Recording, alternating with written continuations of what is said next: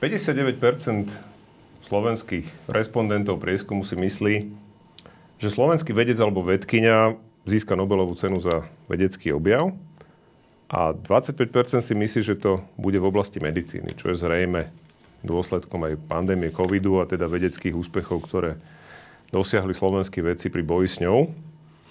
Ale ako sa k tomu dopracovať a ak tomu možno napomáha Asset Science Award, sa budeme rozprávať v dnešnej diskusii. Pôvodne sme tu mali mať dve dámy, ktoré ale bohužiaľ zo zdravotných dôvodov sa nemohli zúčastniť, takže tu majú šarmantných zástupcov. A prvým z nich je pán profesor Pavol Šajgalík, predseda Slovenskej akadémie vied. Vítajte. Pekný deň. A druhým je Palo Luka z nadácie ESET. Dobrý deň. A máme tu aj dvoch vedcov, ktorí sú vlastne laureátmi ESET Science Award. Jednak je to pán profesor Fedor Šimkovic, laureát ESET Science Award 2020 v kategórii Výnimočná osobnosť vedy na Slovensku. Vítajte. Dobrý deň. A pán Tamáš Čanády, laureát DC Science Award v roku 2020 v kategórii Výnimočná osobnosť vedy do 35 rokov. Welcome. Thank you so much. S Tamášom sa budeme rozprávať po anglicky, s ostatnými po slovensky, ale teda následne budú titulky, takže verím, že to bude v poriadku. No, ja začnem možno Vámi, pán profesor Šajgalík, majú slovenskí vedci naozaj potenciál získať Nobelovú cenu, povedzme v dohľadnej dobe? Otázka je, či je dohľadná doba, ale v princípe áno. Pretože keď sa pozrieme na Gaussové rozdelenie, čo ja viem, čoho chcete, inteligencie, vedy, neviem čoho, tak asi nie je veľký rozdiel medzi obyvateľmi krajín, ktoré sú na západ od Slovenskej republiky alebo na východ od Slovenskej republiky. Čiže podľa mňa E, tá pravdepodobnosť je veľmi vysoká, alebo teda je nejaká. A z môjho pohľadu, keď sa pozrieme na históriu, lebo my tak žijeme v takom tieni e, Hejrovského Nobelovej ceny a stále máme takú poranenú dušičku, že teda Ilkovič, e, ktorý bol jeho najbližší spolupracovník a dokonca aj ten jav popísal svojou vlastnou Ilkovičovou rovnicou, nebol súčasťou tohto ocenenia. Ale eh, ja neviem, či je to hrdosť, ale, ale na Slovensku sa narodil človek, ktorý má Nobelovú cenu. Volí sa, volá sa Filip Lenard, narodil sa v Bratislave. Dneska som si pozrel, priznám sa, není to tak, aby to bola moja silná doména, ale narodil sa v Bratislave 1862. A do svojho 18. roku eh, vyštudoval aj gymnázium v Bratislave. On sa pohol kade tade ale v konečnom dôsledku v roku 1905 získal Nobelovú cenu za katodový jav, čo je proste jav, ktorý sa deje na katóde v nejakom elektrolite.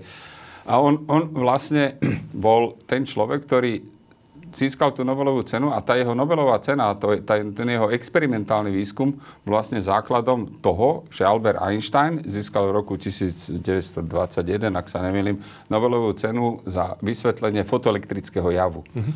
Čiže my máme ako keby rodáka, ktorý sa narodil v Bratislave s Nobelovou cenou, No a potom veľmi rýchlo túto históriu nebudem e, nejak ďalej rozvíjať, lebo je celkom zaujímavé, lebo medzi, pre, prečo sa my nehlásime k tomu Lenartovi, je preto, že on sa potom stal protežantom e, fašistickej ideológie, e, svoj život e, končil, alebo teda veľkú časť absolvoval v Heidelbergu a dokonca on prišiel s takou tézou, že existuje nemecká alebo aríska fyzika.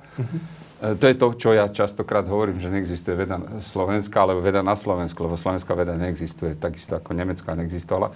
No ale vrátim sa k tomu, že čo si ja myslím, že tú najvyššiu pravdepodobnosť e, získať Nobelovú cenu máme práve z tých ľudí, ktorí sú v tomto momente v zahraničí, majú nejaké inak vytvorené podmienky mm-hmm. a môžu sa stať súčasťou akéhokoľvek týmu, ktorý teda k tomu má blízko. S, vys- s vysokou pravdepodobnosťou sú to naši kolegovia, ktorí sedia v CERNE a robia výskumy proste tej elementárnej základnej fyziky, kde je možné, že takéto niečo sa stane. A aby sa to stalo na Slovensku, na to ešte asi musí pretiecť trošku viac vody v Dunaji, ako doteraz preteklo. Keď ste spomenuli ten CERN, tak to je tak premostím tu k profesorovi Šimkovicu. Ja opýtam sa tú istú otázku. Ako to vidíte vy? Uh, no, je to zaujímavá otázka. Ja by som len doplniť, že štatisticky by tu už malo prísť. Hovoríme si, Poliaci majú 29 Nobelových cien, uh-huh. Češi 6, Rakúšania 23. Maďari 13. Ale my sme tu taká diera, že kde ešte stále nič nie je. Ale e, si myslím, že teda. je to dané aj tým, že mnohé tieto Nobelové ceny, čo oni dostali, boli udelené na začiatku minulého storočia. A vtedy naša pozícia bola úplne iná. My sme nemali to vzdelávanie, ako, ktoré postupne prichádzalo v rámci monarchie. Ešte v, v rámci monarchie. Uh-huh. A čo sa týka aj toho Filipa Lenarda, on, je, on sa zapisuje ako medzi maďarských laureátov lebo to bolo ešte Rakúsko-Uhorsko. Ale zase na druhej strane, povedzme si, aké sú kritéria, aby nám to prisúdili. Človek sa musí narodiť na Slovensku, musí mať vzdelávanie na Slovensku a musí pracovať na Slovensku. Keby, Až vtedy je to slovenská vtedy, kvázi Nobelová cena. Vtedy je to slovenská Nobelová cena. Uh-huh. Keby sme upustili z tých kritérií, tak máme Nobel, Nobelovo laureáta. Máme človeka, ktorý má slovenský pôvod a hlási sa, hlas, hlásil sa k slovenskému národu, a síce Daniel Gajdúšek, okay. ktorý dostal Nobelovú cenu za šírenie tam uh, chorôb infekčných. Čiže... Výskum šírenia chorób, výskum nešíril on chorób. Možno, že aj to pri tom výskume. To, to ja ne... tiež, hej, to záleží od toho, ako mal disciplínu. To, hej, to ja neviem. Mm-hmm. Ale zas je jasné, že e, ľudia pozerajú na to, ale nepozerajme na tú Nobelovú cenu, že má to veľký význam, pre, e, keby bola pre Slovensko. Ale zase nepozerajme na to tak, že je to nejaký cieľ tých vecov. Mm-hmm. To nie je cieľ. Uh, tí veci majú úplne iné ciele. Nie, nie je to ako, že sen športovca ísť na Olympiádu a získať olympijskú zlatú medailu. Hm. Tí veci majú, oni chcú niečo objaviť, niečo zaujímavé nájsť a s tým sa identifikovať. Čiže toto je v podstate taký benefit naviac, alebo uh-huh. ocenenie toho, keď sa im teda naozaj podarí niečo výnimočné. Tamáš, the same question. Do you think that there is a possibility? Yeah, it's, it's a difficult question, but um, I can say that um, the question is not that it has a possibility, because definitely it has. Mm-hmm. How, how, much, how much or how high it is. Mm-hmm. And uh, of course, if you just purely considering the number of, of, the population of, of Slovakia compared to the whole world, uh, th- this is quite low, unfortunately, mm-hmm. but this is pure mathematics. Uh, but uh, of course, there are many, many talented people, especially in this Central Europe, so it increases the chance of that. Um, so, it, of course, it has a, has a chance, but uh, there are two things which I think is important to discuss. The mm-hmm. One thing that it's not really necessary to, to have a Nobel Prize winner because mm-hmm. nice uh, science, including different fields, can be done without reaching a, a, Nobel Prize. Many, many great scientists live or died in, in, in, our world without having a Nobel Prize, and which is also also beneficial or made a huge no, impact. That's my case. Excuse me? Both of you, yeah. Yeah. yeah. so, so, so, so, impact, impact on, on the society cannot be measured by having a Nobel Prize or, or, or not. Yeah. Uh, but of course, uh, we, we have, I mean, Slovakia has a chance to, to get a Nobel Prize, but for that it needs improvement, of course. Mm-hmm. So what I see personally, this is only my personal uh, opinion, that uh, there is a huge uh, improvement, uh, mm-hmm. also in structural viewpoint. So, mm-hmm. and this could make possible because there is one thing that there is, good, there is need for a good idea, a person with a good idea, but also need to let him open and support to carry out his uh, studies, also in mm-hmm. Slovakia, definitely. So for that, definitely needed uh, an appropriate surrounding. And uh, once it's done or once it's ready, uh, the chance can be increased dramatically mm-hmm. over the average of expectation. Okay. Posledný v rade. Last but not least, váš názor. S tými 59% respondentov nášho prieskumu a verím tomu, že na Slovensku sa niekomu niekedy podarí získať Nobelovú cenu. Ale tiež si myslím, že, že treba preto niečo spraviť. Lebo ak, ak preto budeme robiť len to, čo sme robili doteraz, tak to bude otázka takého dosť veľkého šťastia, akože, že tá pravdepodobnosť je zjavne nižšia a ono aj Fajerské ostrovy dali svetu nobelistu. A v zozname krajín, akože v počte Nobelových cien per capita sú na prvom mieste. Jasne. Ale akože samozrejme ten, ten výskum sa nedial na Fajerských ostrovoch a, a, a keď sa pozrieme na taký akože taký rozumnejší rebríček krajín, tak, tak tam je vidno, že, že krajiny, ktoré akože sa ven, vede venujú a do nej investujú, tak, tak tam jednoducho ten počet nobelistov je, je väčší. A môžeme si zobrať krajinu, ktorá je porovnateľná so Slovenskom v počte obyvateľov, akože povedzme taký Izrael, akože ich je o niečo viac než nás, ale ale nie je ich veľa násobne viac, ale proste tých nobelistov majú, majú no, dosť 8 veľa. miliónov voči 5 miliónov. Tak, presne. Čiže, čiže verím tomu, že, že ak, ak zaberieme a ak vytvoríme také, také nejaké lepšie podmienky, ako Tomáš povedal, tak, tak tá pravdepodobnosť sa zvýši a proste jednoducho ten moment, že budeme oslavovať na Slovensku Nobelistu nášho proste príde skôr. Jasné. No, mne práve ten Izrael mi napadol tiež, lebo to je taký pekný príklad krajiny, ktorá má 8 miliónov či 5 miliónov, čiže je to naozaj porovnateľná krajina, ale ten počet tých nobelistov je tam obrovský. Čiže asi to nebude to veľkosťou populácie, asi to skôr je naozaj v tom, že ako sa k tej vede pristupuje že teda aká, akú má podporu aj teda zrejme z hľadiska nielen teda verejnosti, samozrejme to je jedna vec, ale aj z hľadiska teda e, štátu alebo, alebo teda vládnej moci, ktorá nejakým spôsobom rozhoduje o tých financiách. A to je, to je taká otázka, ktorá, ktorú nasmerujeme na vás, že teda, jasné, tam asi je ten problém, že, že posúvame sa niekam, Určite sú tu aj aktivity, ktoré, ktoré tomu významne pomáhajú, ako je napríklad Asset Science Award, tomu sa ešte dostaneme. Ale zrejme toto je ten, ten podstatný krok, že teda mal by sa štát zobudiť a nejakým spôsobom šlapnúť na plyn? My sa, my sa pohybujeme v takom kruhu ako hlava 22. Že keď sa naučíte hrať na husle, kúpime vám husle. Keď získate zlatú medailu, podporíme šport. A presne o tom, o tom dneska tá debata, ktorá v našej spoločnosti existuje, eh, priznám sa, že aj keď to hovorím nerád, ale do istej miery v tejto debate nám pomohla pandémia, lebo vtedy sa ukázalo, že proste nejakí výskumníci, ktorí sa venujú úplne nepodstatným víro, vírom, zrazu sú zaujímaví a spoločnosť zrazu spozornila a boli radi, že niekto tomu, tomu rozumie.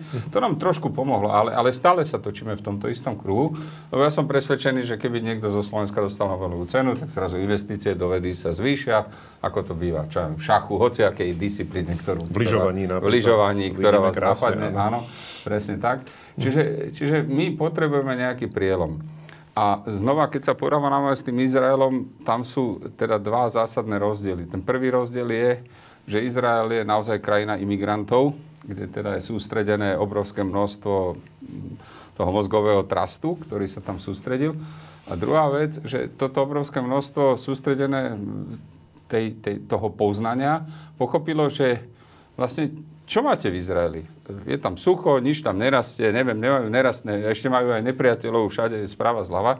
Vlastne oni prvý pochopili vo svete, že investovať do poznania je niečo, čo sa nám veľmi rýchlo v nejakej podobe vráti, ale my nemôžeme rátať to, čo, čo teda stále my sa s tým potýkame, že dobre, my investujeme do vás euro, povedzte mi, kedy dostaneme dve. My, my na túto otázku odpovedáme veľmi seriózne, že my nevieme. Ale to je presne tak, ako keď, to je moja taká predstava o tom, že dojdem na lúku a teraz mám rozhodovať, že či tam mám rozsypať to hnojivo, lebo neviem, čo z tej lúky vznikne, tak keď sa rozhodnem, že ho rozsypem, tak určite budú niektoré kvety, ktoré sa oplatia. Len ja neviem dopredu povedať, ktoré to budú.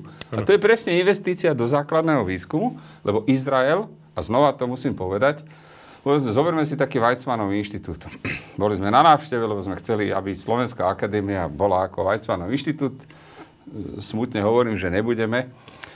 Lebo keď sme tam prvýkrát prišli, Weizmannov inštitút sa hlási k tomu, že robí iba základný výskum. Uh-huh.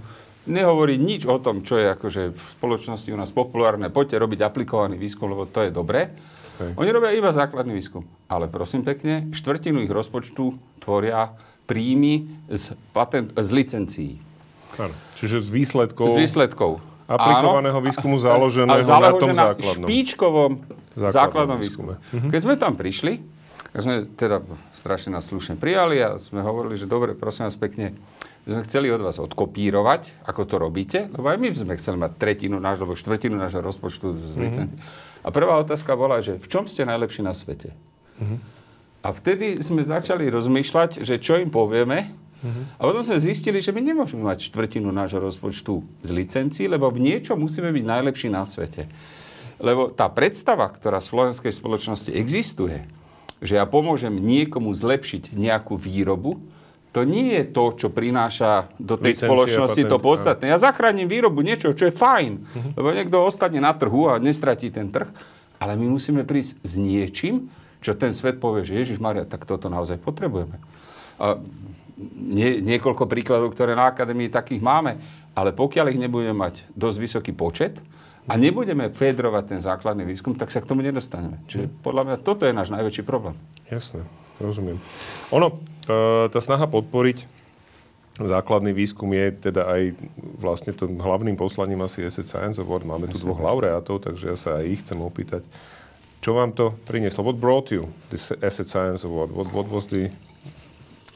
so, so it's, it's a multi-fold uh, thing. So I would say, um, of course, uh, I think one at the foremo- foremost is that, uh, at least as a young scientist, we feel, at least I feel that uh, it, it's a nice uh, recognition and, and a great feedback that it shows that I, I'm and or our group doing nice uh, nice job and uh, the way how what how we doing is is really useful or might have a great future in uh, in in a near future. So it's some kind of a personal uh, uh, feedback for, for how to pro- pr- proceed. But at the same time, it also gives opportunity. So, for example, um, national or international uh, projects, it's, um, it, it, it looks nice and uh, gives uh, a great impact So on, on, the, on the applications. It is a door opener Of course, it, it's open i- it's in, in different fields. So, in a field of uh, academic field where you will need to apply for projects, it's always necessary to prove how much we uh, did. It's not just how many publications we have, but how many uh, different things we achieved. And if there is a statement by an inde- independent committee who states that ah, it's a interesting and uh, desirable uh, work, it's, it, it looks or gives an extra uh, point for, for, for, the, for the evaluation of the projects. On the other side, this makes opportunity to, to somehow advertise what we are doing and um, keep open or, or open the eyes of, of, of everyday people, uh, make connections with companies who may interested in the things, although they were not aware of that, that we are exist and we are doing such things because it never been advertised before. So uh, there are different positive aspects. Uh, so I just highly can uh, encourage all the youngs that to, to try uh, because it's it's uh, it's even if someone does not succeed, it gives a feedback how to improve, what to improve. Uh, and, uh, and if it, it succeeds, it's, it, have, it gives a lot of extra uh, benefit uh, for, for, the, for the winners, also for the whole finalists, so it's not only for the winner. Yeah, yeah. Also, even being a finalist is already It, a, it, it basically an honor there's, and also no, gives you exactly, opportunities. There, there's basically no difference uh, mm-hmm. between the, the. Of course, there is some kind of difference, definitely, but yeah. there is no huge difference mm-hmm. between being only a finalist or having the the, the, the, the first place. Mm-hmm. So all are winners, I would say. yeah. I have a comment. Because, Kľudne eh, slovenčine. Eh, a, eh, a, oh, a, a, jasne. Pretože ja, ja sledujem týchto mladých ľudí a podľa mňa to Tamáš nepovedal, ale neuveriteľne to pomáha e, zvýšeniu sebavedomia. Tamáš siaha oveľa ďalej, ako by siahal bez toho, keby bol winner. A to, to je podľa mňa strašne podstatné, že, že nemáme strach ísť ďalej, ideme ešte vyššie. A Hej. podľa mňa to je nesmierná zásluha tejto ceny. Že dosiahnutie nejakej Áno. mety človeku dá Áno. odvahu Odvahu ísť oveľa vyššie. siahať ďalej. Okay, I stay with you, Tamas, because when you when you you were talking about that you get some advertising of what you are doing. So actually, let me ask, what are you doing? Ah. I would like to have a brief explanation, uh, Ah, at yes. least. What is your field of field yes. of? uh, so I'm working at, uh, at the Institute of Material Research um, in in Košice at the Slovak Academy of Scientists, uh, Science, and uh, we are developing ceramic materials. And uh, recently, I mean, in the last couple of five seven years. We, we developed a new type of so-called ultra-high tem- temperature ceramics. Those ultra-high temperature ceramics are the only materials which can withstand extremely high, I mean over 2000 centigrades temperature. So it's not like everyone knows that metals, especially steels, are really great for everyday purpose, also at higher temperature. But there are some specific temperatures, especially in case of uh, uh, space vehicles, re-entry, or things like that, uh, when 2000 temperatures or even more can exceed it. Yeah. And unfortunately, steels cannot survive, even they are not. extremely great. Yeah. Uh, for that, uh, specific materials, so-called ultra-high temperature materials, are needed. Mm-hmm. And um of course, there are exist few of them, but from the viewpoint of engineering applications, there are quite few. So Mm-hmm. not more than a dozen, uh, which we can use for that purpose, and it's not really great. So we need to improve, design new materials which has s- the same or even better properties uh, than the materials already exist. Um, and this is um, our field. Um, we can produce the materials, also we can test. For example, my uh, job is to understand how they de- deform. And you know, everyone knows that ceramics are usually quite brittle. And if I say ceramics, most of the people associate with the plates, Yeah. which I drop on the floor and breaks into pieces. That's right. These are different kind of ceramic materials, but also quite brittle. So, mm-hmm. in order to improve the mechanical properties, because usually that's the problem with those mm-hmm. ultra high temperature ceramics, they have extremely strong bonds inside. Uh, Therefore, they have extremely high melting temperature. But at the same time, they are extremely brittle. Yeah. So we need somehow to, to make them more plastic, similar like metals. Yeah. Uh, and in order to, to, to, to modify them, we need to understand the mechanical behavior at the level of the grains because all materials, I mean, crystalline materials, are based on or, or built of uh, small grains. And if we understand how the individual grains and the between the, the, the so, so-called boundaries between the grains behave during uh, deformation, we, ca- we may have a chance to modify the weak points, increase the strength, And elasticity. elasticity, plasti- the limit of, of plasticity, or, or just make it uh, make it a little bit more tough. Tough means that uh, even the material breaks. Uh, it's not spontane- spontaneous, so Yeah. it does not Mm. break immediately. It's not, it's not a problem if something mm. breaks. Yeah. The problem there's no warning sign before that, mm-hmm. because if there's no warning sign, you cannot expect when it breaks. So you cannot design a reliable machine, a reliable part. If you know if there is some signs, like in case of metals, if you see that it's hi- highly bended, most probably it will break sooner or later. But in case of ceramics, usually those things are missing. And if you mm-hmm. can make uh, ceramics um, to be able to deform a little bit more before the final failure, So C and okay. see, and we have time to stop, replace, Mm-hmm. and avoid the, the collision of things like Columbia, Yeah, for example. Columbia is one of the examples. Yeah, yeah. of So this, that, and, and my field, of course, I maybe I forgot to mention, my field is uh, to test them, and the Mm-hmm. grains at the level of micro or nano scale, Okay. uh, develop some models, how to make uh, some improvement. Based on the improvement, we can design uh, or we can uh, synthetize, synther, or synthesize our materials. Mm-hmm. We can test it macro and macro, micro and macro level. Mm-hmm. And once we came up with an extremely good material, we can make a, uh, a patent and Mm-hmm. then uh, we can do some business. Okay, perfect. Thank you. It's quite interesting. We should discuss more about it maybe in one of the next shows. Uh, pán profesor Šimkovic, vy ste boli 2020 laureátom tej, dá sa povedať, tak hlavnej ceny v podstate, Asset Science Award. Čo to prinieslo vám? Takto, keď sme pri tej SSI Award, takže máme nový ročník teraz. A je eš- ešte možnosť sa prihlásiť do tohto nového ročníka, ísť do súťaže. Áno. Takže chcel by som vyzvať kolegyne, kolegov, nech idú do toho. Viete, niekedy ľudia si myslia, že ešte niečo viacej urobím, až potom to skúsim a tak ďalej. A to bol aj môj prípad, ale mám nejakým spôsobom som bol postrčený, no skús to.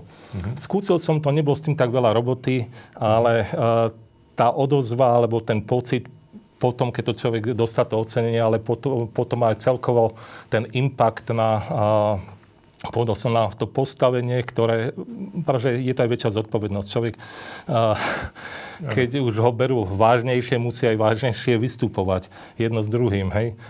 Ale uh, či, najprv by som chcel vyzvať mojich kolegov, kolegyne, nech sa idú do súťaže. Uh, máme veľa kvalitných vedcov, verím, že bude to veľmi kvalitná súťaž. či už na akadémii alebo na univerzitách. Ten výskum je, skutočne sa veľa urobilo za posledné roky. Čo sa týka ešte tých vecí, ktoré tu boli spomenuté, tak by som uh, doplnil alebo uviedol, a síce k tým Nobelovým cenám, viete, ako ich získať, alebo kto ich môže dostať, tak bude človek genius a, a chápe, aká matematika je za týmto svetom. To bol prípad napríklad Paula Diraka, ktorý napísal svoju Dirakovú rovnicu a z tomu vyšlo, že existujú antičastice, mm-hmm. ktoré sa potom neskôr objavili v kozmickom žiarení, potom v 95. urobili aj antihmotu na základe toho v CERNE. Čiže je, bude genius, alebo potom tí ľudia, ľudia rastú pri uh, tých uh, experimentálnych zariadeniach. Mm-hmm. Čiže potrebujeme mať kvalitné ústavy s kvalitnými zariadeniami. Ak ich nemáme na takej úrovni, tak musíme spolupracovať s tými, ktorí ich majú. Mm-hmm. Čiže musí tu byť ten kontakt. A to práve, že pomáha celkovo tomu vzdelávaniu a aj to, že základný výskum je veľmi dôležitý a pre celú spoločnosť to je všetkým jasné. Čiže my nechceme zostať na tej úrovni, ktoré sme. Je mimoriadne veľa problémov, s ktorými sa čeli, ktorým čelí svet, či už od globálneho oteplenia a tak ďalej, choroby pandemické. Takže musíme spolupracovať a bez toho základného výskumu sa ďalej nedostaneme. Samozrejme, a ten je základom. Ten je základom. A teraz, viete, niektoré krajiny majú ťah na bránku, chcú mať viacej tých Nobelových cien. My na tom sme v podstate porovnateľné s Indiou, tam má 9 alebo koľko, na tých koľko, viac aké miliardov obyvateľov. Čína má 3, ale Čína skutočne dáva a rozvíja veľmi svoje ústavy, aj podporuje základný výskum a chce mať tie Nobelové ceny. My to vidíme v našej oblasti, tej neutronovej fyzike. Hej? Mm-hmm. Že skutočne tie experimenty buduje podzemné laboratória a chcú to mať, lebo ten potenciál aspoň tej neutronovej fyzike, aspoň také, boli už 4 mm-hmm. Nobelové ceny. Mm-hmm a, a zrejme budú ďalšie, aspoň niekoľko. Hej. Či, neviem, nechcem teraz, možno neskôr o tom viacej Povieme vyprávať, viac. ale dám priestor aj ostatným. Nie, mňa práve zaujalo to, čo ste povedali, tá Čína je zaujímavá, lebo ja som napríklad zaregistroval, že momentálne najväčší funkčný radioteleskop je práve v Číne, keďže Arecibo definitívne skončilo. A že tiež je to vlastne také, že ak by sme náhodou zachytili signály nejakých mimozemšťanov, tak prvý, kto ich bude počuť, budú Číňania. Mm. Okrem iného. Ale poďme naozaj aj k tej časticovej fyzike, lebo teda vy sa venujete neutrinám, takže možno takisto sa vás opýtam, že teda trošku bližšie nám možno vysvetliť, že čomu sa venujete a... Hej, takže uh, pred 90 rokmi uh, bola spomenutá možnosť, že existuje taká častica, hypotetická. Trvalo 26 rokov, kým sa potvrdilo experimentálne, že existuje. Uh-huh. A tie vlastnosti tej častice doposiaľ nepoznáme. Tie fundamentálne vlastnosti. Na rozdiel od ostatných. Nepoznáme hmotnosti, také nábojové e, symetrie priestorové už poznáme. Ale e, táto častica má veľmi veľký význam z viacerých dôvodov. On nám môže vysvetliť lepšie pochopiť vesmír. Môže pochopiť, čo bolo na začiatku vesmíru. Sú tzv. mali by existovať reliktné neutrína, ktoré ešte nikto nevidel, lebo okay. nemáme na to technológie. Uh-huh. Podobne ako máme reliktné mikrobilné žiarenie. To už bolo pozorované. Hej? Uh-huh. V čom je problém v záchyte tých neutrín? Skúsme si to povedať, lebo je to taká častica, o ktorej sa hovorí, že vlastne prejde všetkým, že vlastne je veľmi ťažko zachytiteľná, veľmi ťažko detekovateľná. No to závisí od energie. Napríklad uh-huh skutočne ona prechádza nami, prechádza pri tých energiách, ktoré sú napríklad zo Slnka uh-huh. porovnateľné s hmotnosťou elektrónu pri tých energiách, keď k nám prídu, uh-huh. tak uh, uh, potrebujeme asi uh, oj, koľko je to, neviem, viac ako svetelný rok olova, aby sme ju zachytili okay. v tom prostredí. Hej? Uh-huh. Ale pri väčších energiách už to tam nie. Čiže v tých procesoch v hĺbkach vesmíru vznikajú energie, obrovské energie, čiže sú možno ešte miliónkrát väčšie ako tie, ktoré vieme vyprodukovať, ako urýchli častice v CERNE, uh-huh. tak uh, tieto, keď už majú takú energiu, tak už pre ne ani Zem nie je prehľadná. Á, okay.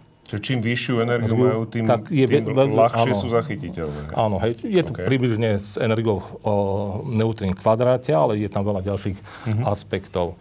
Jasné. Čiže uh, veľký záujem o tie uh, neutrína z vesmíru sú, čiže hľadajú sa neutrína extragalaktického povodu, ktoré súvisia s tými procesmi zrážok uh, uh, čiernych dier, e, potom napríklad neutrónových hviezd, o ktorých už vieme e, napríklad pomocou gravitačných vln. Mm-hmm. Čiže chceme identifikovať tie zdroje, chceme vedieť, čo tam prebieha a prečo tam prebieha. A preto budujú sa neutrónové teleskopy, tie sú teraz, ich máme ich zopár na, na, na svete už tri.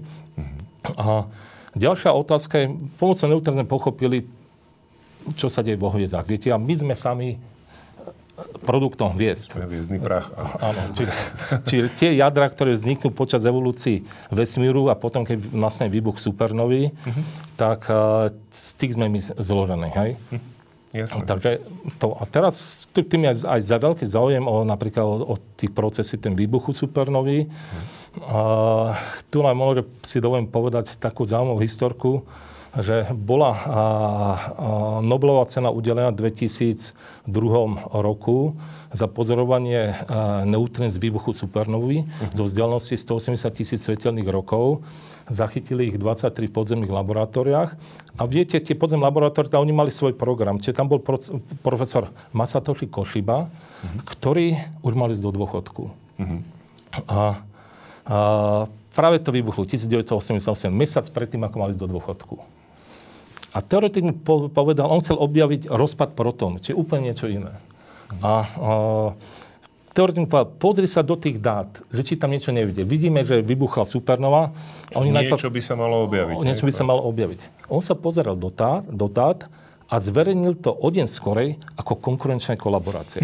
A dostal za to Nobelovú cenu. Okay. Že niekedy to aj takto chodí. Niekedy je to čisto šťastie v podstate. Hej. Hej. Ale stíhate pred ale musíte niečo uverejniť. Ale šťastie pre pripraveným, jak sa hovorí. Keď hovoríte mesiac pred dôchodkom, tak asi celý život k tomu nejak smeroval. Hej, hej, ale tiež... chcel niečo iné, ale áno, toto. Áno, hej. ale teda bol pripravený. Bol pripravený. Hej, hej. Dokázal to tam vidieť. To je asi to dôležité. Hej. A čím sa zaoberám, či ja sa zaoberám tým vlastnosťami neutrín na úrovni atomových jadier. Uh-huh. Tam je veľmi zaujímavá vlastnosť, ktorú predpovedal v 37. roku Ettore Majorana, ktorý interpretoval tie rovnice Pola Diraka uh-huh. pre prípad neutrálnej častice. A povedal, môže byť zvláštna situácia, že neutrín je samo sebe antičasticou. Aha, OK. A takto Ako? tak, nemá, nemá štruktúru. Aha, OK. A aspoň tých rovníc je to evidentné, čo musí byť splnené. Rovnice nie sú moja silná stránka, hey, ale verím vám. Ale má to dôsledok, keby to tak bolo, že napríklad by bol dovolený taký dvojitý, uh, bezneutrálny dvojitý beta rozpad, že sa jadro rozpadne a vyletia z neho len dva elektróny. Uh-huh. A tento proces sa hľadá, to je to tí aj Číňania chcú robiť, to je, teraz je to ako obrovská vlna, Uh-huh. Ja sa teoreticky zaoberám týmto procesom, a, ale práve, že rozhodne, kto to objaví, ktoré laboratórie. Sme možno, že blízko sú indikácie si k neutrónovej oscilácie, ktoré boli pozorované, ktoré učili, že neutróny majú hmotnosť. Oni nám povedať, že môže blízko tohto objavu. Okay. Tak kvôli tomu sa ide týmto smerom. A tá hmotnosť neutrónov totiž ukazuje sa, že a hmotnosť neutrón má iný pôvod alebo častočný pôvod ako tie hmotnosti ostatných častíc, ktoré bolo, bolo Higgsovská častica. Uh-huh, a, a povedať, častice dostávajú hmotu kvôli tej väzbe s Higgsovskou časticou. Uh-huh, Ale tu na to uchádzajú, že to tak nefunguje. Okay. Tu na sú iné možnosti, pre tie neutróna sa uvažuje, že je taká nová škála vo fyzike, ktorá je za tým za tou teóriou, ktorá dneska funguje a dobre opisuje, ale to je nízkoenergetická teória, tzv. štandardný model fyziky častíc, mm-hmm. ale máme teórie veľkého zjednotenia, ktoré predpovedajú aj tie procesy bez neutrónov dvojitého beta rozpadu. A je tam veľa možností pre tie mechanizmy, čiže uh, tento proces alebo táto vlastnosť tých neutrín hovorí sa, že sú same sebe antičastice, sú majronské častice. Mm-hmm. Táto vlastnosť nám povie, ako konštruovať tie teórie uh-huh. uh, za štandardný model pre vyššie energie a lepšie budeme chápať ten uh, uh, samotný vesmír. A jeho začiatok. A jeho začiatok. Práve ten vysokoenergetický pôvod, alebo ano. začiatok vesmíru. A jedna z tých vlastností je aj, že by mohli existovať partnery tých ľahkých neutrín, také veľmi ťažké, neviem na aké škále. Uh-huh. A tie by mohli vysvetliť asymetriu hmoty, antihmoty vo vesmíre. A OK, áno. To jedna častica na... Alebo 10 jedna, na 9. Je, my vieme, keď ideme spätne zo mhm. súčasného stavu, ideme k tomu, čo bolo na začiatku vesmíru a hneď tam vznikali neutrina ešte do jednej sekundy. A tá asymetria je dôležitá pre nás vznik vôbec. Aby sme tu vôbec boli, hej? Áno, áno, hej. Tá hej. úplne minimálna, maličká asymetria, ktorá vznikla, hej. Čiže jeden, týmto... jeden v podstate jeden, jedna častica k 10 na 90 časticám má byť tá, ten rozdiel medzi Áno, časticami a antičasticami. Mhm. Hej. Jasné. Ďakujem pekne. Aj o tom sa dúfam porozprávame niekedy detaľnejšie. Niektoré Veľmi rád, hej. Ja sa vás, pán Luka, opýtam, že vrátim sa k Asset Science Award, že aké sú vlastne novinky tento rok? Čo, ma, čo, čo, ma, čo môžeme očakávať nové? Vy ste spomínali teda, že ešte prebieha vlastne tá fáza, kedy sa môžu veci prihlasovať, to je do 4. mája, ak správne viem. Tak presne, začali sme s nominačným procesom e, pred pár týždňami a, a dá sa prihlásiť do 4. mája. A snažíme sa dať dokopy novú medzinárodnú porotu a hľadáme na jej čelo samozrejme nositeľa alebo nositeľku Nobelovej ceny, čo samozrejme nie je úplne jednoduché, lebo a tých e, žijúcich nobelistov v tých našich troch oblastiach e, v danom momente je cirka 200. A, a, a keď si keď si pozriete, akože ich zaradíte podľa veku, tak e, zistíte, že vlastne priemerný vek je asi 80 rokov. Takže, takže takých tých použiteľných ľudí, e, ktorým sa ešte chce niečo robiť a chce cestovať, tak, a, a, tak je možno niečo málo cesto. A to je, to je dosť málo, akože, lebo to sú dosť extrémne výzva. vyťažení, vyťažení ľudia.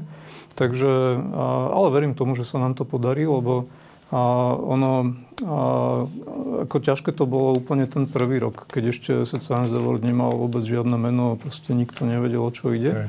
A, a, a vtedy sa nám to podarilo. A mali sme trošku aj šťastie a v konečnom dôsledku, ale tak šťastie práve Presne pripravený tak. sa hovorí. No a, a teraz, teraz už vlastne už máme nejakú históriu za sebou, nejakú trojročnú tradíciu a, a, a myslím, že tí, a, tí porodcovia, ktorí fungovali v porote, tak, a, tak majú na nás veľmi dobré spomienky a proste akože a už, už proste máme nejakú, Máte nejakú takú dobrú tak referenciu. povedať, presne. Mhm. Takže, takže verím tomu, že sa nám podarí zase vyskladať veľmi kvalitnú porotu, čo je jedna z takých, jeden z takých diferenciátorov tejto našej ceny oproti iným cenám, že naozaj tá porota je nezávislá. Mhm. A zaujímavé bude, keď budeme mať nejakého slovenského nositeľa Nobelovej ceny, že, že či z neho budeme môcť alebo nebudeme môcť spraviť a, predsedu poroty. Predsedu poroty, áno, áno. To bude, to bude taká, taká ťažká dilema, ale... A, no a potom a, a, máme ešte nejaké ďalšie novinky. Vlastne a, rozbehli sme v rámci nadácie a, taký, a, taký fond na podporu vedy. A do ňoho sme vlastne minulý rok dostali nejakých vyše 200 tisíc eur. A, Dosiahli sme to tak, že vlastne spravili sme takú fundraisingovú večeru s Kipom Thornom, s tým predsedom a Nobelistom a minuloročným. A, a, a myslím, že ľudia sa celkom dobre zabavili, niečo sa naučili a hlavne teda akože vyzbieralo sa tých vyše 200 tisíc eur.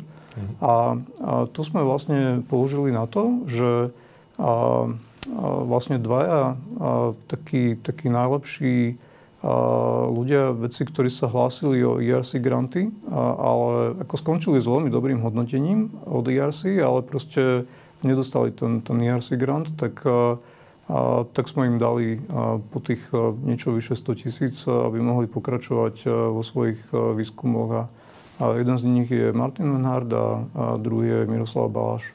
Obidvoch sme to mali v jednej z relácií, takže trošku môžeme reklamu vo vlastnej veci urobiť, že teda môžu si diváci a poslucháči pozrieť aj reláciu s nimi, kde sa dozvedia viacej o tom, čomu sa venujú a ako, čo sú vlastne ERC granty, ako to celé funguje a teda ako sa k tomu, ako sa, vlastne ako to celé vzniklo aj v rámci nadácie ESET. Takže k tomu je samostatná relácia. Ja som rád, že ste to spomenuli. Hej, je to tiež jedna z tých aktivít, ktorá Hej. pomáha slovenskej vede významným spôsobom.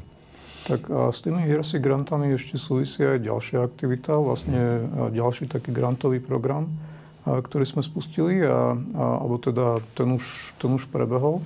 A, a vybrali sme šiestich vlastne vedcov, ktorým vlastne uhradíme, zaplatíme, zabezpečíme mentoring, aby, aby lepšie vedeli proste písať tie projekty, lebo lebo ono to nie je úplne jednoduché, že človek môže byť fakt e, výborný vedec, a- ale, ale ten proces je zložitý a proste treba vedieť, ako to napísať a, a vlastne Tamáš je je jeden z tých, z tých grantistov. Takže verím, že to tiež pomôže slovenskej vede a takému akože vä- väčšiemu prepojeniu so zahraničím a, A, a ako v ERC grantoch zaostávame za ostatnými krajinami asi tak podobne ako s Nobelovými cenami. Takže a dúfam, že tam bude aj nejaká korelácia, že, že ak sa nám podarí sem dostať viac ERC grantov, tak, a, a tak to nás to zase, zase posunie smerom k tej Nobelovke. OK. E, keď hovoríte o tej podpore, povedzme, písania grantov a podobných vecí, mne nápada, že sme tu vlastne v relácii, ktorá je aj o komunikácii. A ja som si uvedomil, že napríklad aj v zahraničí sa veľa pozornosti, ale často aj prostriedkov venuje napríklad aj tomu, aby vedci boli schopní komunikovať o svojom výskume s laickou verejnosťou. Uvažujete aj v rámci nadácie možno nad niečím takýmto, pomôcť vedcom možno aj v tej popularizácii vedy? Okrem toho, že tá Asset Science Award je celá vlastne najmä o tomto, samozrejme, ale teda na druhej strane má pomáhať aj vedcom otvárať dvere, získavať granty a tak ďalej. Ale či možno neuvažujete aj nad tým, že možno pomôcť vedcom, ktorí sú možno špičkoví vo svojom odbore, možno, že dokážu aj napísať ten grant, ale keď sa posadia povedzme do takejto relácie, tak majú fakt problém o tom svojom výskume hovoriť takým spôsobom, aby možno zapálili tých, tých ľudí. A to je otázka aj na vás ostatných, že či vnímate toto ako niečo, čo môže pomôcť aj slovenskej vede. Ale teda primárne... Potom sa položím tú otázku vám, ale teda... Hm? Jasné, ako e, toto, toto je jedna z takých, e, z takých hlavných nôh, z takých hlavných pilierov Asset Science Awardu. Vlastne e, dostať vedu do takého širokého povedomia ľudí, lebo, lebo ono, veda potrebuje podporu a potrebuje napríklad aj finančnú podporu a, a veľa tej podpory by mal dodať aj štát. A, a zatiaľ, keď sa zase pozrieme na čísla, tak tak v podpore vedy u nás e, zaostávame oproti proste ostatným krajinám v OECD, sme, sme totálne na chvoste. A, a tam samozrejme ja verím tomu, že, že pomôže taký, taký, taký spoločenský tlak zo spodu. Proste jednoducho, keď bežní ľudia budú chápať, že, že veda je dôležitá, tak, tak oni potom budú tlačiť na politikov, že preboha, veď dajme do tej vedy viac peňazí, ako, veď nemôžeme byť akože úplne, úplne najposlednejší spomedzi ostatných krajín. A ten, tá cesta k tomu si myslím, že vedie napríklad aj cez popularizáciu. Takže máme rôzne aktivity v tejto mhm. oblasti a, a Pali, ak, rozprávaj. Ak, ak môžem teda Samozrejme. sa predbehnúť pred ostatnými. Z môjho pohľadu e, ten problém je strašne komplexný ale my žijeme v našej spoločnosti, zvykli sme si hovoriť takú floskulu, že my sme neúspešní v európskych ľubovoľných projektoch, aj, aj v rámci ERC, lebo my nevieme bruselský jazyk. To nie je pravda. A podľa mňa presne ten mentoring, ktorý teda ide a je podporovaný e, z nadácie ESET, je presne o tom, pretože veci na Slovensku, a to súvisí aj s propagáciou alebo s popularizáciou, my sa musíme naučiť v krátkej vete povedať, čo robíme a v čom je to dobré. A toto je náš najväčší problém. Ja sedím v VRC komisii, ktorá posudzuje tie granty a to principiálne vidíte, projekty prichádzajú z východnej, strednej Európy a zo západnej Európy, kde, kde na prvý pohľad vy nemusíte vedieť krajinu, ale vidíte, že my sme schopní hovoriť veľa o tom, ale v konečnom dôsledku aj tomu poslucháčovi, dokonca aj tomu posudzovateľovi ujde, tá možno úžasná podstata, ktorá tam je. Mm. Že my sa, a presne súvisí, ja si myslím, že popularizácia ide cez ten mentoring. Mm. My sa naučíme na štyroch stranách, tam až musel napísať 5 strán, keď podával svoj projekt, a na 5 stranách povedať, čo sme lepší ako všetci ostatní. Mm. A toto, keď sa nám podarí, tak aj popularizácia bude dobre. To je prvá vec. Druhá vec, ktorú chcem povedať, čo súvisí aj znova z Asset Science Award, pretože kým nebol Asset Science Award, má, máme tu spusty všelijakých oceňovaní vedeckých pracovníkov, klobúk dole, fajn. Skončí to tým, že jeden deň ste v novinách, na druhý deň každý na vás zabudne, alebo vás ešte niekde dajú aj do televízie, aby ste tam chvíľu niečo povedali. Koniec. Ale Asset Science Award mení status vedeckého pracovníka, pretože 100 tisíc eur je obrovská suma peňazí a keď niekto zo súkromnej sféry sa rozhodol to niekomu dať, tak ten človek je asi významný. A my týmto meníme, podľa mňa, teda spoločenské, Vnímanie ve- vnímanie vedcov vnímanie vedcov ako- spoločnosti. ako že nie sú to tí blázni, ktorí robia zadarmo a umierajú od hladu a nosia flanelové košeny, košele, ale sú tu tí ľudia, ktorí stojí za to jednej súkromnej firme do nich takto investovať, lebo to vidí ako zmysluplné. A podľa mňa to je ten fantastický efekt na spoločnosť. Pretože postavenie vedeckého pracovníka zrazu zmení z toho podivína na niekoho, kto je významný. A súvisí to bohužiaľ s tou finančnou odmenou. Súhlasíte? No s Palom sa ťažko nedá nesúhlasiť, hej. Takže to, hej. Ale uh, skľúčne, tá téma je veľmi dôležitá. Predtým to bolo niečo pre mňa, čo veľmi neexistovalo. Mm-hmm. Ako som dostal to ocenenie, tak zrazu som bol v tom a uh, mal som tu možnosť za ten priestor prezentovať svoj výskum, za čo skutočne ďakujem ESETu. A našiel som veľa odozvých spoločností a záujmu o to, čo robím. Ale uh, tak, ale chcel by som povedať, že a, a veľmi som vítal napríklad tu tie, napríklad večer výskumníka, kde môj doktorant skutočne nádhernú prezentáciu mal, to musel všetkých zaujať. Ale chcem povedať, že skutočne musíme komunikovať s tou spoločnosťou a tam je ten záujem o tú vedu aj niečo robiť vo vede. Sú napríklad také iniciatívy, som sa s tým stretol, je to uh, pán kolega Homola z, Krakova, uh, ma zaviedol uh, no, spoluprácu Credo, ktorou úlohou je pozorovať kozmické žiarenie. Môžete to aj so svojím mobilom. Mm-hmm. Čiže snaží sa pritiahnuť cel, verejnosť k, k vede mm-hmm. aj pomocou takých priamej účasti. A už sa viackrát stalo, že tí občania, ktorí predtým nemali žiadne potuchy o vede, sa mm-hmm. začali zaujímať niečo robiť a našli také anomálie, veľmi dôležité, ktoré viedli aj k publikáciám a dali ich dokonca aj na, na publikácie. Mm-hmm. A, a, hej, Čiže zapojiť, zapojiť možno aj týmto spôsobom tú verejnosť do tej miery, aby teda naozaj získala pocit a vzbudiť záujem. Však to je len o tom, že v zásade prebudiť znovu záujem ľudí o to zvedavosť, úplne obyčajnú niekedy. Že môžem, môžem sa ja na tom nejakým po, spôsobom podielať, keď to pochopím. hej. Že je to hra. hej. A často je to naozaj o tom, že je to dobrodružstvo. Presne nie, tak, Nie, že presne hra, ale tak. dobrodružstvo, kde, kde skutočne A je to môžem... droga potom, keď už začnete. Hej. A, a tu, by, tu som chcel ešte povedať, že uh, pardon, niekedy tie myšlenky ulietávajú. Aha, že aby, a, a, čo tomu napomôže? Uh-huh. A napomôže tomu, keď tie mnohé kolaborácie alebo dajú k dispozícii otvorene tie dáta aby každý sa mohol s nimi hrať. Uh-huh. Dneska máme, každý má počítač, má možnosti, niečo sa naučí. Aj takým spôsobom je to vzdelávanie.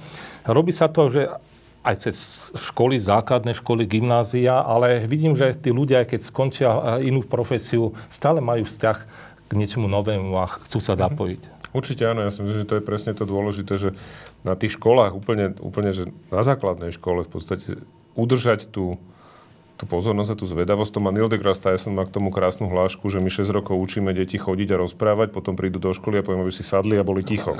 a v tom momente s- skončila tá zvedavosť. Ale tam až, I also want to ask you, uh, do you also think that the communication skills are important for Oh. promoting science and helping Of scientists course, get more. of course. I feel on my skin, I would say. so, you know, uh, being recognized uh, on this, by the scientific achievements via uh, publications, it's, it's one thing. This is Yeah. what sci- Science Award uh, does very well. Uh, that's Yeah. great.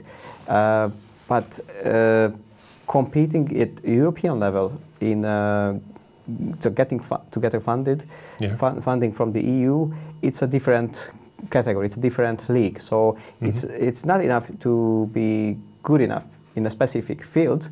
You need to how to sell it, how to write it, how to convince the EU mm-hmm. to give support to your to your research. Mm-hmm. So, uh, of course, most of the applicants probably fail because their projects are not good enough, or maybe the person is not good enough. But there are a certain category, and I hope I fit in this one, uh, who is good enough or should be funded, Yeah. but because of the lack of information, uh, cannot write a proper proposal to get the funding to convince uh, the the EU members that the, agree. Uh, so that's important and that is missing. And this is something which is over on the, or the, the scientist itself. So it is something which uh, help is needed from a little bit higher level. So obviously, Western Europe uh, countries are so successful. Not surprising. They have decades of, of experience. They learn from each other how to write a proper proposal. They share with each other. I have also had some experience um, or got some help, but not so much, of course. Uh, but in Central Europe, uh, we don't have so much help. So, for example, in my case, just talking about my, my personal issue, uh, I, I asked for help at that time when I was writing an ERC proposal. Uh, I didn't didn't get so much. So I was aware that it should was exist. nobody who could help you Uh, actually. yes, yes, yes, yes. I aware of that. That it should have because uh, I had some, some past experience for Marie Curie fellowship when I applied to the uh, UK. So in that case, I got help from, from the uh, host institute. But in that case, if I would like to apply here Yeah. in, in, in Slovakia, namely the Institute of Material Research in Košice, no one could help me. Yeah. Ne- neither from the Slovak Academy of Sciences, neither from the from the whole whole uh, Institute of uh, how it's called Ministry of Education or something like that. It's a pity, and this has to be improved. And this is a really great opportunity that ASET uh, figured out that and uh, and, and, offered are offered their to- help to do this, yeah. for those who, who deserve that. And um, in here, I would like to thank you for for se- selecting me in that case. And uh, and of course, I'm just at the beginning of this mentoring fellowship. So hopefully, I will I will learn more and uh, we'll be able to to submit a proper proposal which passes uh, that's that specific level which needed to be funded here. And in that case, I don't have to go anywhere else. I mean, it, but it's not my personal case. It's Yeah. Quite general. So every Yeah. talented person who would like to work here needs some support. I mean, from the EU because from the uh, Ministry of Education. We don't have so much, to, to be honest. So we need external European European. But yeah. for that, but in that case, we are competing in the league of the Western European countries, Yeah. which have experience, more money, and it's difficult. It's Yeah, it- difficult. it's the NFL. It's not. Yeah. It's not some local league. yeah, yeah, It's, it's like, it's like that, yeah. exactly. And in that case, this initiation of asset is is, is great. Uh, so Mm-hmm. Yeah. I look forward the best. Yeah. Yeah, the communication question brings me to somebody who is really a great communicator, and this is Alan Alda.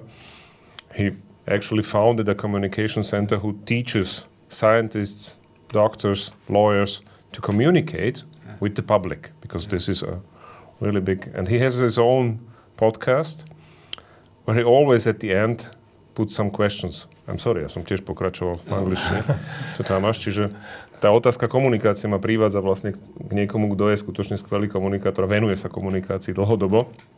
Na základe vlastnej skúsenosti, lebo u vlastného zubára pochopil, že ten zubár nevie jemu odkomunikovať, čo ide s ním robiť. A následne mal obrovský problém, lebo na dva týždne mu vypol úsmev. A až teda, keď mu napísal, že halo, čo sa deje, tak zubár celý vydesený sa bál, aby ho nežaloval a pritom išiel to vysvetliť pacientovi, čo s ním idem robiť. A toto bola jedna zo skúseností, kde, kde Ellen pochopil, že je potrebné riešiť komunikáciu vedcov, lekárov, právnikov s verejnosťou, s laickou verejnosťou. A teda okrem iného založil na, v New Yorku na univerzite samost- samostatné centrum pre tréning, komunikácia, výskum komunikácie, ale okrem toho má podcast, v ktorom teda kladie svojim hostom na záver 7 otázok. Ja si teda dovolím vás niekoľkými z nich potrápiť. A začnem možno Tamášom. So, Tamáš, the first question, I will go to you. What would you really like to understand? It's a really difficult question. um, um, concerning my field, of course, uh, which is the closest I can imagine, uh, it will be good to to understand uh, how could we make uh, more flexible, more more more plastic the, the ceramics. At, at least this is my personal aim. So of course I would like to understand many things, uh, how to uh, prepare nice, great foods, how to be bigger, stronger. Yeah. Uh, of course, there are many things which I'm interested in, but i- focusing only on science. Um, yes, I think uh, the best would be to somehow came up with a new type of ceramic material, Yeah. which is more plastic, more damage tolerant than the, those which already exist in the market. It would be quite beneficial uh, for the not just for the ceramic community, but for the for the whole world. Uh, could revolutionize many things, uh, and uh, yeah, that would be a nice, mm-hmm. ni- nice issue, nice thing. OK, nice. Pán Luka, na vás otázka. Aká kniha vám zmenila život? Mm, neviem si spomenúť na nejakú jednu konkrétnu knihu, ale ako knihy mám veľmi rád a vlastne od, od detstva, už od základnej školy, keď ma začala zaujímať fyzika, nejakej tej 5. triede, keď sme akože sa to začali učiť, tak, tak to ma hrozne chytilo a, a, a už vtedy som si kupoval také všelijaké akože, knihy na túto tému a mnohým som vtedy ani úplne nerozumel, lebo a proste akože boli v nich kadejaké zložité, komplikované vzorce. Niečo z toho boli knihy pre vysokoškolákov, kde som sa samozrejme a samozrejme nechytal a nedávno som práve akože sa dostal k takému archívu a, mojich mm. starých knížiek a, a niekedy som pozeral ako puk, že, že fúha, že toto som kedysi prečítal. Mm-hmm.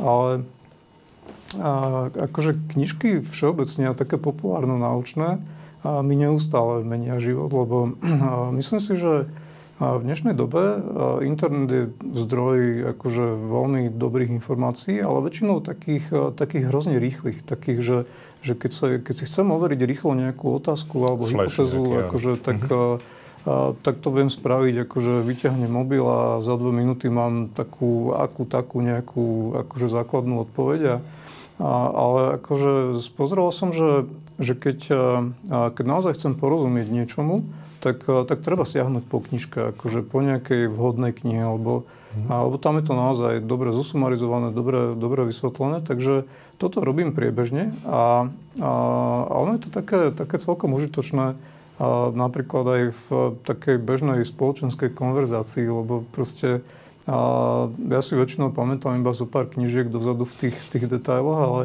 ale často vyťahnem v rámci konverzácie nejakú, nejakú zaujímavú vec, e, ktorú som nedávno čítal a, mm-hmm. a potom sa o tom začneme baviť. A tá výhoda je, že, že keď sa potom s tými ľuďmi stretnem o nejaký čas, tak si nemusím pamätať, že, že týmto som už tamto rozprával, toto rozprával, alebo zase siahnem po nejakej takej už máte nedávno prečítanej, vec, prečítanej knižke. Mm-hmm. Hej. Takže, mm-hmm. takže knižky mi tak uh, menia život uh, priebežne, by som povedal. Ešte zaujímavá, dobrá odpoveď. Dobrá odpoveď. To nie je, že jedna na celý život, ale že stále. Hej. To ináč s tým môžem len súhlasiť. Pán Šimkovič, ako niekomu poviete, že narába s nesprávnymi faktami?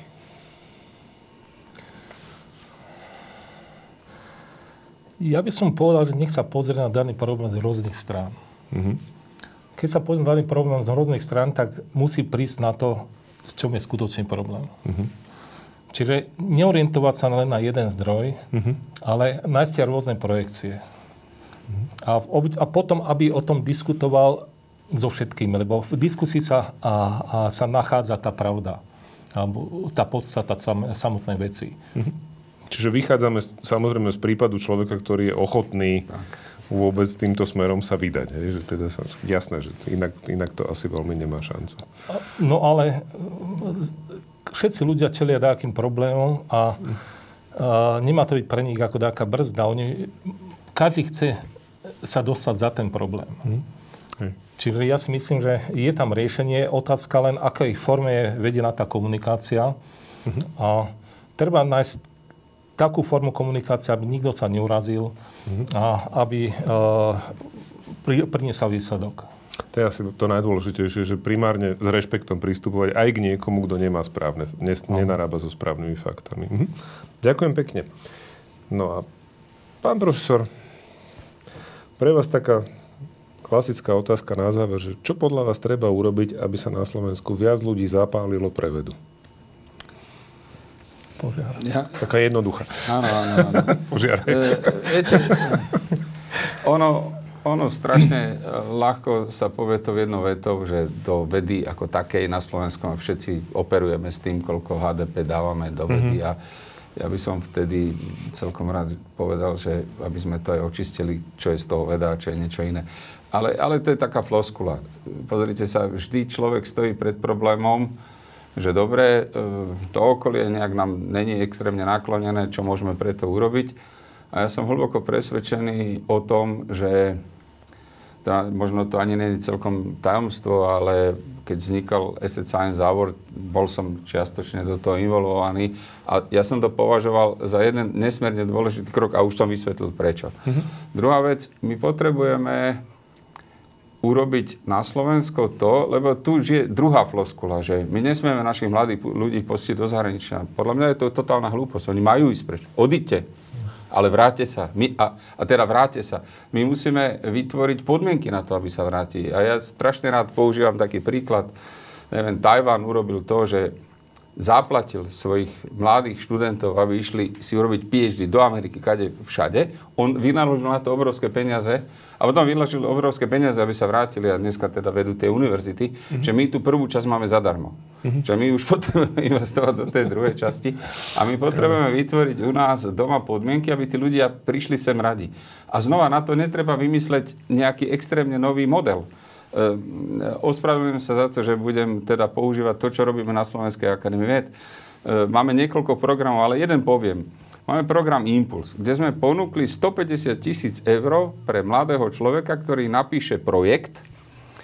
A ten projekt bude znamenať zásadne novú tému pre Slovenskú akadémiu vied. Aby sme sa odpútali od toho, čo tu recyklujeme. Uh-huh. Zásadne novú tému.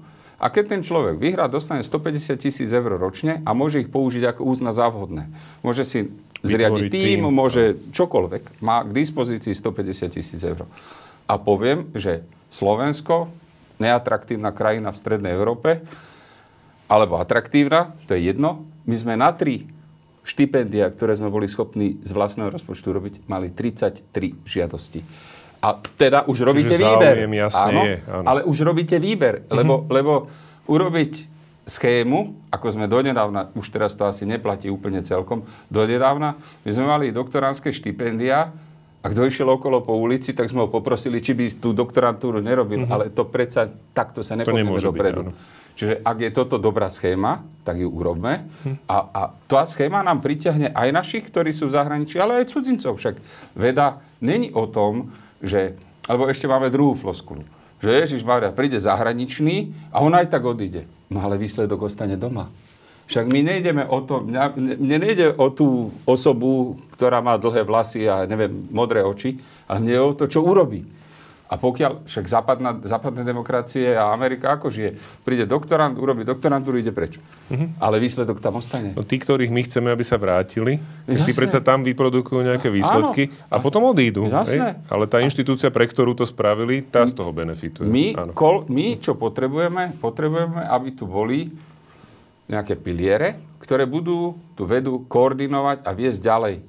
Ale tí, ktorí to vykonávajú, to je trvalý tok v podstate. To je trvalý tok. Áno, áno, Takže áno. To, je, to je môj názor, čo máme urobiť. Uh-huh. Máme urobiť podmienky pre ľudí, ktorí sú v zahraničí a chvála Bohu, že sú tam, aby mali chuť sa sem vrátiť. Uh-huh. Tam môžem len súhlasiť, lebo v zásade každý vedec, s ktorým som sedel v relácii, každý jeden vedec slovenský, ktorý dosiahol nejaké význačné úspechy, strávil minimálne nejakú časť svojho Všet, života v zahraničí. Všetci sme tu. Všetci. A tam máš typický príklad, lebo on je Hej, ale teda naozaj všetci, každý do nohy, kto, kto proste bol aj v rámci laureátov, finalistov, Asset Science Award a tak ďalej. Uh, každý z nich bol niekde v zahraničí a ono je to asi, asi skutočne nevyhnutné aj pre tú skúsenosť, aj pre to načerpanie možno iných inšpiračných momentov. Ja som to zažil, poviem otvorene, úplne na sebe, v úplne inej oblasti. Ja som bol, tri týždne som bol na nejakých kurzoch proste majstrovských v Rakúsku. Ja som sa vrátil úplne vymenený v rámci toho, ako ma bavilo pracovať proste v rámci, v rámci môjho štúdia. Hej. Proste to, bol, to bola klasická ukážka, takže dokonale to ja iba, iba ešte, ešte ospravedlňujem sa, že, vám, že, že, že to predlžujem, ale podľa mňa je strašne dôležité inšpirácia, tie všetky nové nápady, ale strašne dôležité je, keď ste naozaj na veľmi dobrom pro, pracovisku a máte šťastie, tak vy vlastne pochopíte, pochopíte čo je zdravé konkurenčné prostredie. Mm. Nie nezdravé. Mm-hmm. A priniesť zdravé konkurenčné prostredie, to je dokonca, by som povedal, väčšia časť toho úspechu. Mm-hmm. No áno, lebo to zase motivuje a áno, podporuje v podstate ten, ten pohyb dopredu. No. Jasné. Uh, ďakujem páni veľmi pekne. Zopakujem ešte raz, do 4. mája je možné sa prihlásiť do Asset Science Award 2022. Tak pevne verím a dúfam, že bude veľa veľa finalistov alebo veľa, veľa účastníkov tejto súťaže. A ďakujem páni, že ste prišli dnes a teším sa niekedy na budúce zase na stretnutie. Ďakujem, Ďakujem. za pozvanie. Za pozvanie. Ďakujem za pozornosť.